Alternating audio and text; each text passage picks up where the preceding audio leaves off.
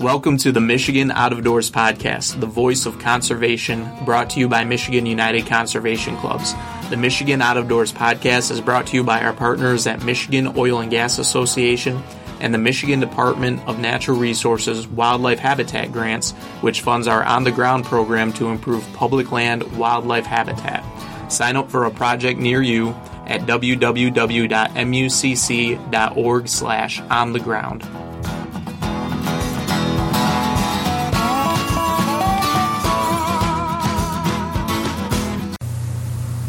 All right, welcome back to the Michigan Out of Doors podcast. It is 2016 now, Logan. It is, yep. All right, so we are in the studio today. I am Drew Youngdyke with Michigan Out of Doors, and we have Logan Schultz.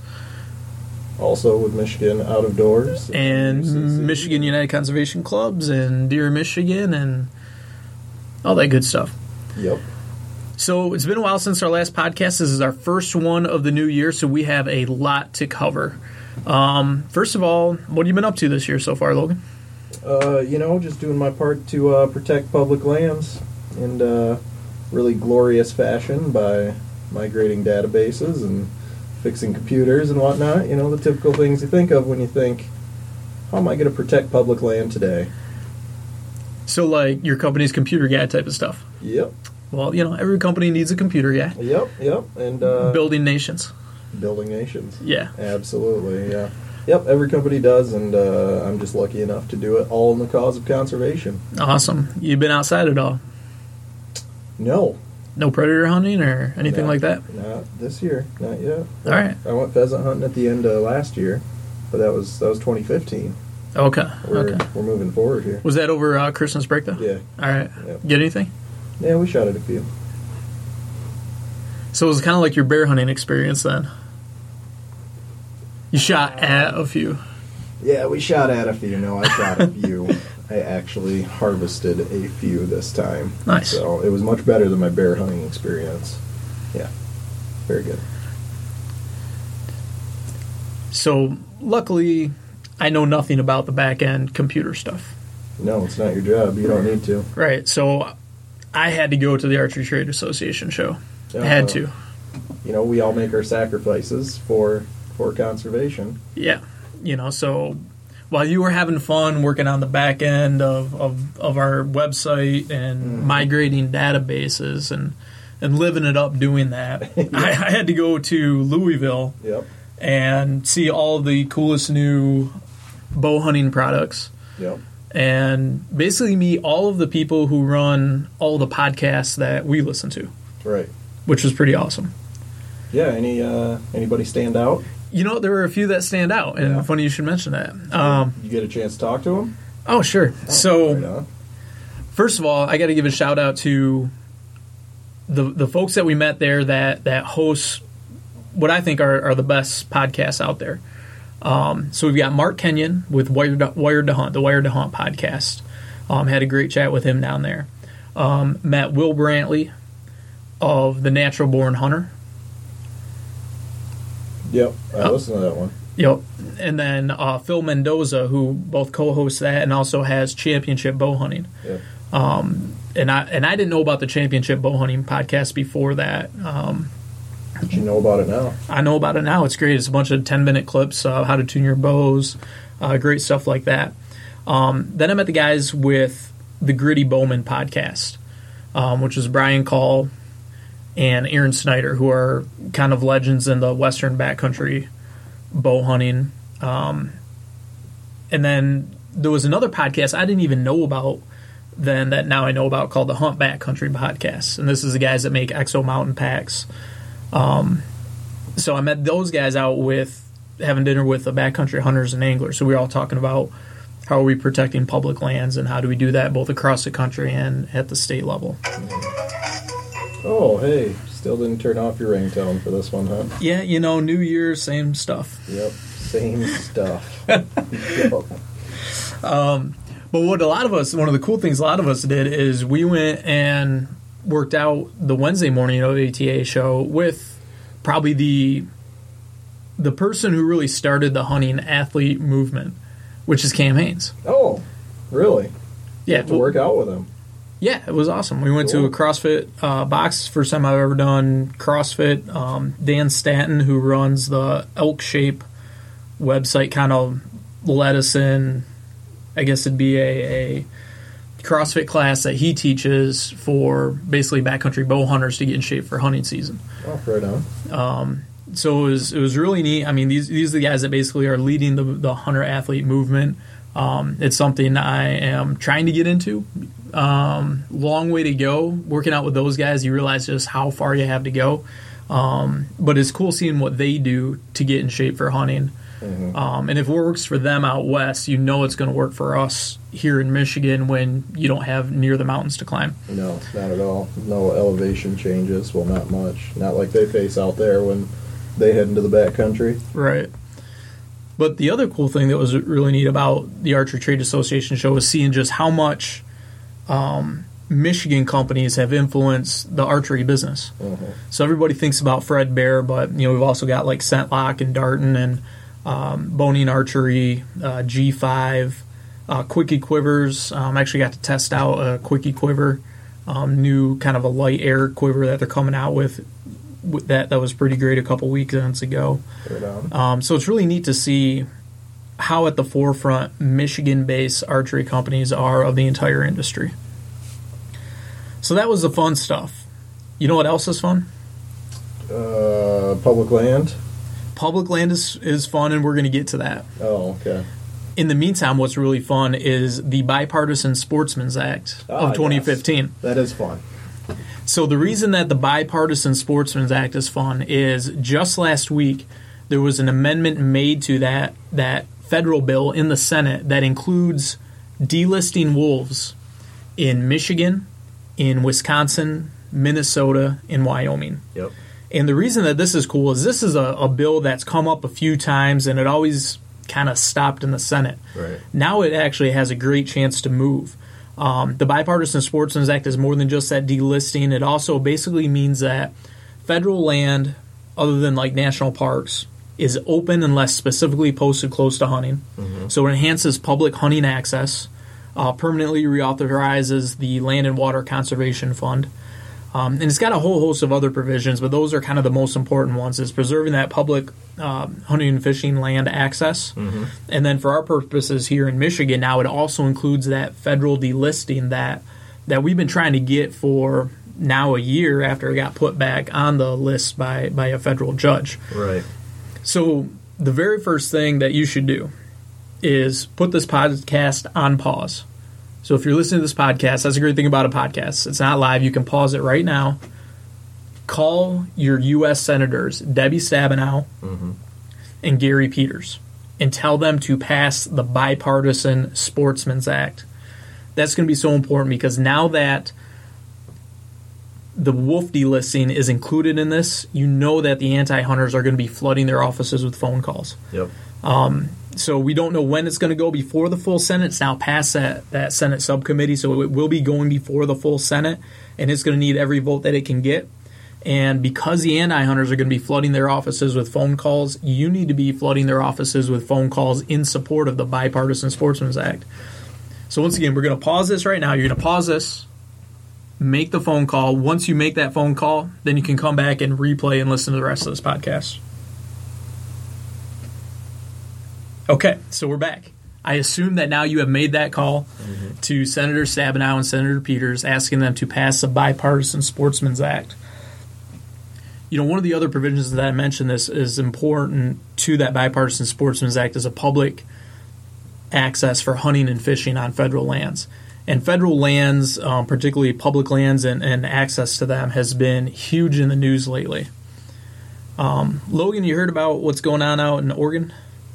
Uh, yes, yes, I have heard about it. Yeah, I that think I think you've written about it too. a little bit. That your people? Mm, I I don't know what you mean by my people, uh, but no, my people are not out of state individuals who insert themselves into problems they didn't need to be involved in and uh, take public land and public property as hostage to do that. So I would say no, those are not my people. Well put.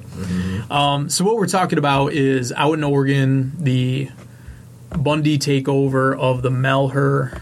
Is that how you pronounce it? Melher? I'm probably pronouncing that wrong. I've read about it. Yeah, I, I don't know. the Melher Wildlife Refuge. Right. So basically, what happened was these guys were protesting a rancher that got resentenced under minimum sentencing, sentencing guidelines for setting arson to public federal land, allegedly to cover up poaching.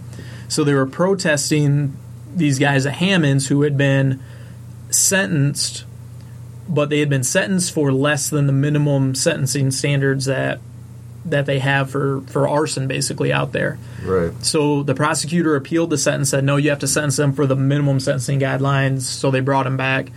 That's kind of background to this, but that's really kind of a red herring for what these, you know, whether you call them armed protesters or I would even say domestic terrorists. If you take public land hostage and have a list of demands before you will leave it while armed. I think that's getting pretty loosey goosey with the term terrorism, personally. But really, you're you're taking over government property yeah. by force of arms. Yeah. And you have a list of demands that will be met before you will will leave. Kidnapping, maybe ransom, all those things. I don't know. I, to me, that's specifically holding public land hostage. Yeah, it, it, it is doing that. Yes. Yeah, or you could call them. I and I, I just wrote a blog about this on the Wired to Hunt blog, and we talked about that. Mark Kenyon's podcast blog um, at wiredtohunt.com. Um, I would also call them gullible pawns. Pawns for who? Pawns for politicians who are trying to sell public lands. So here's the back, background of this. These guys basically went to say that they're protesting this one guy. Yep.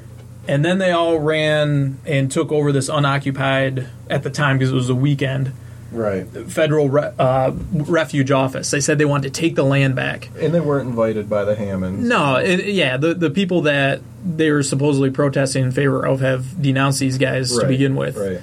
Um, but there's, they're saying they want to take the land back. This has been federal land since 1908, designated by Theodore Roosevelt. It's a critical waterfowl area.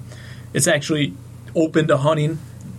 You know, at, at it's it's wildlife habitat. It's federal public land. It's a wildlife refuge that you can hunt. This is a place where people hunt and fish. Mm-hmm. Um, and they're basically saying that they want to take it back, but just for like industrial development, like ranching, timber, mining, which you can do on public lands. You can do it on federal lands. There's just certain places you can do them, certain places that you can't. Well, basically, what these guys are doing is throwing a temper tantrum. And what I said, it's like that kid in basketball when you're younger.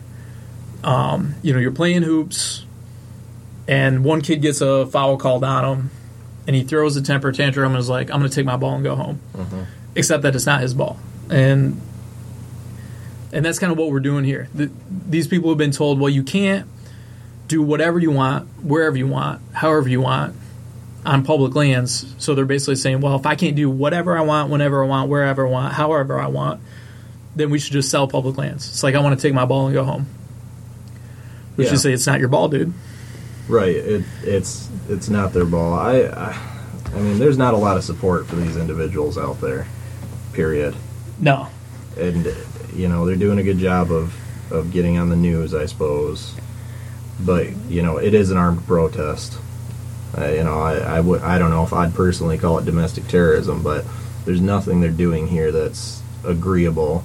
They don't have any sort of moral high ground. I understand they have some some issues with BLM and everything, but you don't drive up to another state and take federal property, you know, not, not even federal property, public land hostage to address the grievances you have in Nevada. and, and this is not to say that like land managers always do the right thing. No, You know, agencies make a bad call sometimes. they absolutely do. You know, what? when you're playing basketball, referees make a bad call sometimes. and there's a Yeah, you know the, the federal government's not infallible like you say and there's there's a lot of people who know that and there's you know when you say people like me or my people you know how you started this conversation obviously i'm the the token conservative in the office here the token far right conservative and uh you know I, I don't side with the federal government on much that's for sure but uh not not in this case not in this case. I, I don't like the whole situation. I'd Well- like, I'd like to see it come to a And what what they're basically Peaceful. saying is like, all right, so I don't like what this federal agency has done. in So- Nevada. Right. Or wherever. It doesn't matter. It could, could even be in Oregon. So what they're saying is because I don't like the rules that they've set out on this public land, we should just sell it off. Shouldn't be public anymore. Well, that's, that's you know? that's dumb. It's like cutting off your nose to spite your face. That's dumb. They don't have much support amongst politicians either, from what I've seen. What that junior senator from Utah or wherever. Well, and that, that's uh, Rob Bishop, the congressman Oh, from congressman, from yeah. Utah. Yeah. But but here's the thing: whether they support these guys' tactics or not, there's too many politicians out there that support that mindset of, well, if I can't do whatever I want, then we should just sell it. Right. Because we we see that here in Michigan, we're always playing whack a mole with like bills that keep getting introduced that try by like death like a thousand cuts to force a DNR to have to sell land. Um, you know, so it might not be like an armed protest like these guys are doing out there, but it's the same mindset. It's, it's the same. It's the same goal of basically selling off public lands, and if I can't do whatever I want, or if you know my buddies in industry can't do whatever they they want wherever they want, then we should just sell it to them, and then the public can't go there and hunt and fish on it. Right, and that you know it is a federal issue, and that that makes uh, you know this upcoming presidential election all that all that much more important. So make sure you do your research on who you're voting for. So I know you're just baiting me with that one. I have. And, we- and we'll and we'll talk about it because you got to realize with Michigan United Conservation Clubs, we are a 501c3 nonprofit. We cannot tell you who to vote for, no, and we're not even going to intimate it. No, but we're I not. think something that made news. This is not about like this is a person to vote for or not, one way or the other. But it was surprising to me, I think, to see Donald Trump come out at the shop at the shot show and say, "Yeah, I support public lands. We should keep those public." Um, just because it was kind of a surprising thing. I did not expect him to say that, but it turns out that his sons are actually really avid Yeah, backcountry bow hunters. both of them. Yeah, You know, these guys are serious bow hunters. Um, I think they said like, you know, this isn't like a weekend warrior thing. This is what we do. yeah. Um, so you know, it's encouraging to see, regardless of his positions on other issues, and I'm not even going to get into that. No, but no. on the public land piece, it's interesting to see that this candidate who has expressed support for public lands pretty much simply because his sons are bow hunters. So I think that speaks to something, regardless of, of presidential politics, it speaks to something about when you hunt the land, you know, when you when you fish the land, when you engage with the land, when you're out there using public land, you gain an appreciation for it that somebody just you know sitting at a desk in Washington or in Lansing isn't going to get when they're not out there with it. Right when they're never out there, and I'm sure there's plenty of other candidates running, and you know both parties that support public land, but that's just the one that was in the news this past. Right. He was specifically asked Right, about it. Right. Right. Um, so something else that has to do with public lands here in Michigan is actually the 40th anniversary of the Michigan Natural Resources Trust Fund. Um, so the Michigan Natural Resources Trust Fund was originally enacted in 1976. Um, it was called the the Kammer Land Trust Bill. It was enacted by uh, State Senator Kerry Kammer, um, and it really came together as a compromise between the oil and gas industry and conservation conservationists. Um, there was a, a big controversy over um, oil and gas development. You know where that was? Uh, I've got a pretty good guess where that was. Let's see what what's our uh, time in right now. I don't know. We're about 18 minutes. It won't break any records, but it's about average. All right. So the oil and gas controversy in 19 in the 1970s was in the Pigeon River country. Shocking. There it is. Yep. Um, what they were arguing over is whether or not they should be able to drill there. And what the compromise came was you can do some limited drilling in part of the forest, not but not in the northern part of the forest. But MUCC actually backed a resolution and a proposal to say, okay, if we're going to drill for oil and gas anywhere in the Pigeon River country, what we should be doing is taking the proceeds or a portion of those proceeds and using to invest those in more public land and more public land access. And originally, the proposal was just to do that as more land in the Pigeon River country. Then Governor Milliken got on board with Senator Kammer um, and his staffer, Bob Garner, who many of you know from the Michigan Out of Doors TV show for a long time. um, was his lead staffer on this. They came up with the idea. Well, let's let's do this statewide. So if we're developing oil and gas resources that are owned by the state of Michigan, let's take a portion of those resources and invest them in public outdoor recreation land statewide. So they enacted the the Kammer Land Trust Fund Act in 1976. Um, we then put it into the Michigan Constitution in 1984 to protect it from legislative raids. And now this year, along with our partners with the Michigan Oil and Gas Association, we're celebrating the 40th anniversary of this fund that invests anywhere from 20 to 30 million dollars into the state every year in either acquiring public recreation land or developing infrastructure on like parkland and for, Right. for outdoor recreation. So Right. that's pretty exciting. Um, I think it's something that everybody ought to know about because a lot of these places that you might go to, you might not even realize that that's only there because of oil and gas development through the Natural Resources Trust Fund. It's not something you usually, you know, connect oil and gas to me enjoying this great public outdoor land, but you know, that's how it came to be, and it's something more people should know about. Right, and and it's something that's governed by rules. There's places you can do it. There's places you can't. We we basically sat down, had some legal battles, but sat down and worked out a compromise. Where, you know, we take oil and gas resources, and we put them into more public land, and that's the way that that management process can work. It's the same concept that's with the federal Land and Water Conservation Fund. That some of these yahoos that are trying to sell off public land and federal public land mm-hmm. keep opposing. So, you know, having public land does not mean that you can't develop natural resources. In fact, a lot of times it means that you have a more stable source and supply and to deal with with developing natural resources. But basically, you're getting like a fringe minority of folks who want to do more than they're allowed to, want to go outside of those rules that everybody's negotiated and worked out. Mm-hmm. And because they can't get their way, they're like, well, we should just sell it. So I could go on about public land for forever, obviously, Oh yeah, um, but we don't have forever. Um, but there is something that I want to ask you about, Logan, because this just came out uh, yesterday, Okay. um, and we've been working with the bear hunters on this. The the bear hunting associations and organized bear hunters of Michigan are going to the DNR and asking them to ban the use of chocolate in bear baits. Yeah. and I think this is really remarkable. Um, it shouldn't be considered remarkable, but I think most kind of of the general public wouldn't realize this that it's the bear hunters themselves going to the DNR saying, "Hey, I want you to restrict what we can do because we know that that it could have negative impacts on wildlife."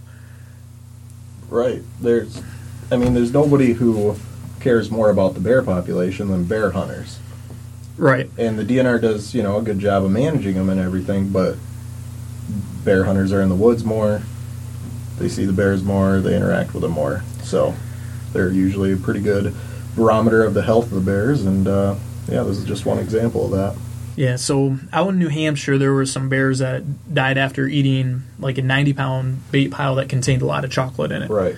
And chocolate contains an ingredient that, in large enough quantities or high enough percentages, can be toxic to like bears and you know dogs. That's why you don't let your dog That's- have chocolate. It's the same type of thing. It's the exact same thing. Yep. You don't feed your dog chocolate, and bears have the same problem digesting. I forget the name of that chemical. It's like theobromine. That's- I can't pronounce it. right. Yeah. But it's the same one that, that your dog can't digest either. Right.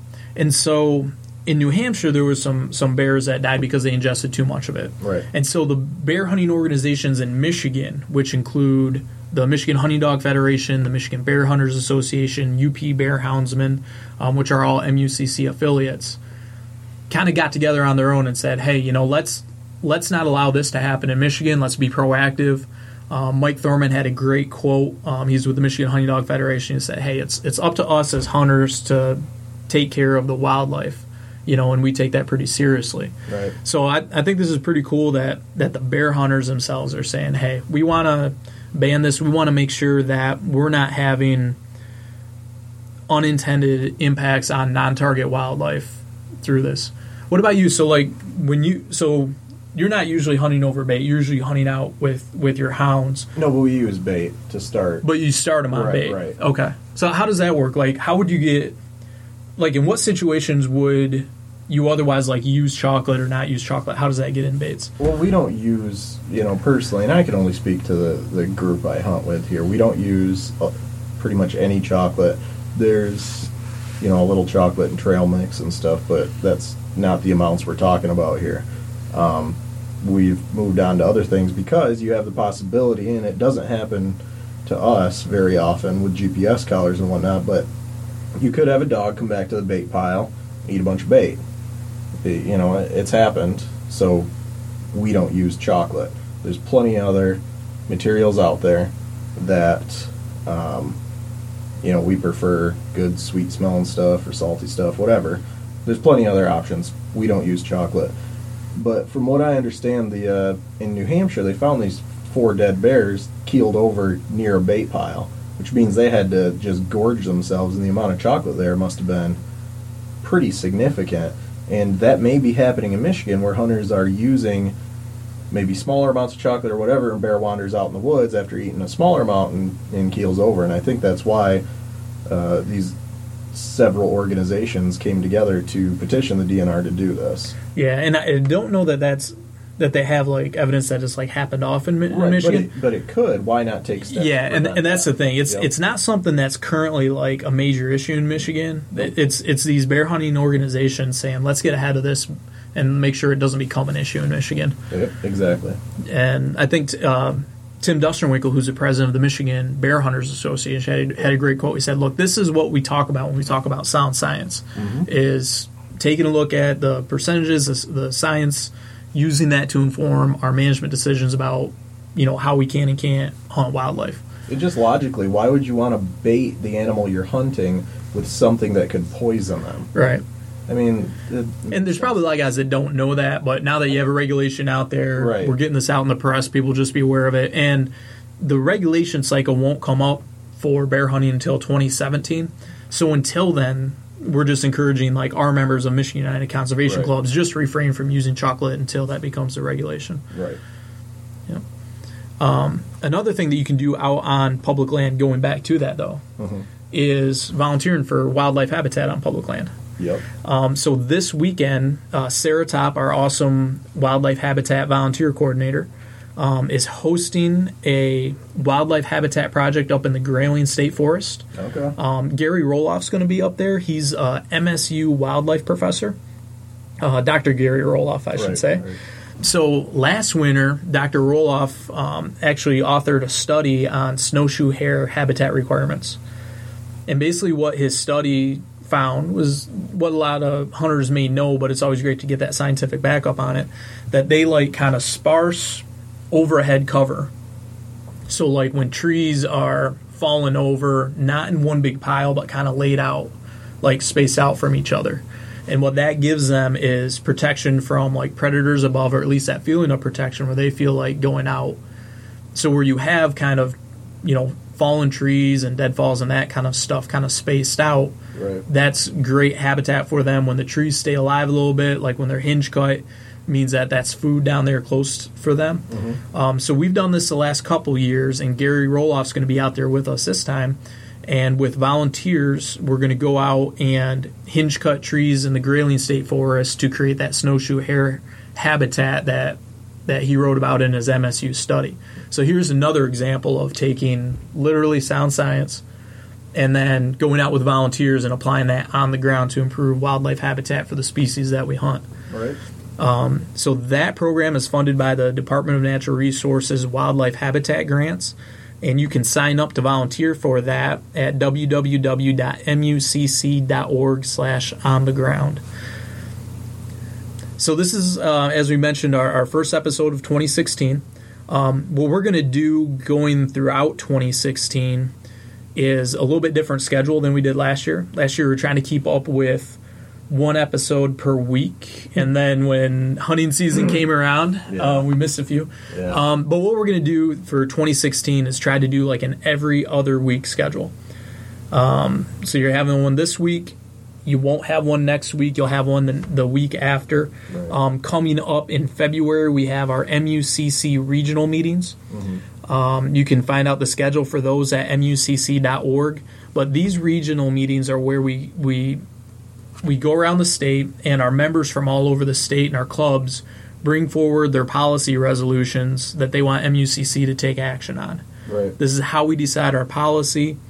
Um, and these meetings will be going on around the state. If you have an idea that you'd like to see to be the next regulation, like these bear hunters are doing with the chocolate ban, um, this is a place to bring those. So go to mucc.org uh, to check out when you're going to have one of those. You have to be an MUCC member to bring forward a resolution, but any MUCC member can bring forward a resolution. Yep. And uh, I think we got a few shows coming up too, don't we? Yeah, we've got boy a bunch of them. We've got the Lansing Deer and Turkey Expo. We have Outdoorama produced by Showspan, um, a great partner of, of ours. Um, and those are coming up towards the end of February. Um, so those are coming up pretty soon. Well, we'll talk about those in a little bit more detail on the next podcast. Yep. So this has been the Michigan Out of Doors podcast. Keep tuning in. We have big news and some exciting things coming forward this year for Michigan Out of Doors.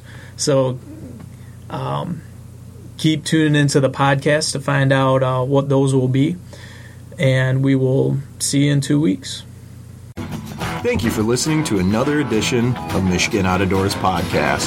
Defend your rights to hunt, fish, and trap by joining MUCC at mucc.org.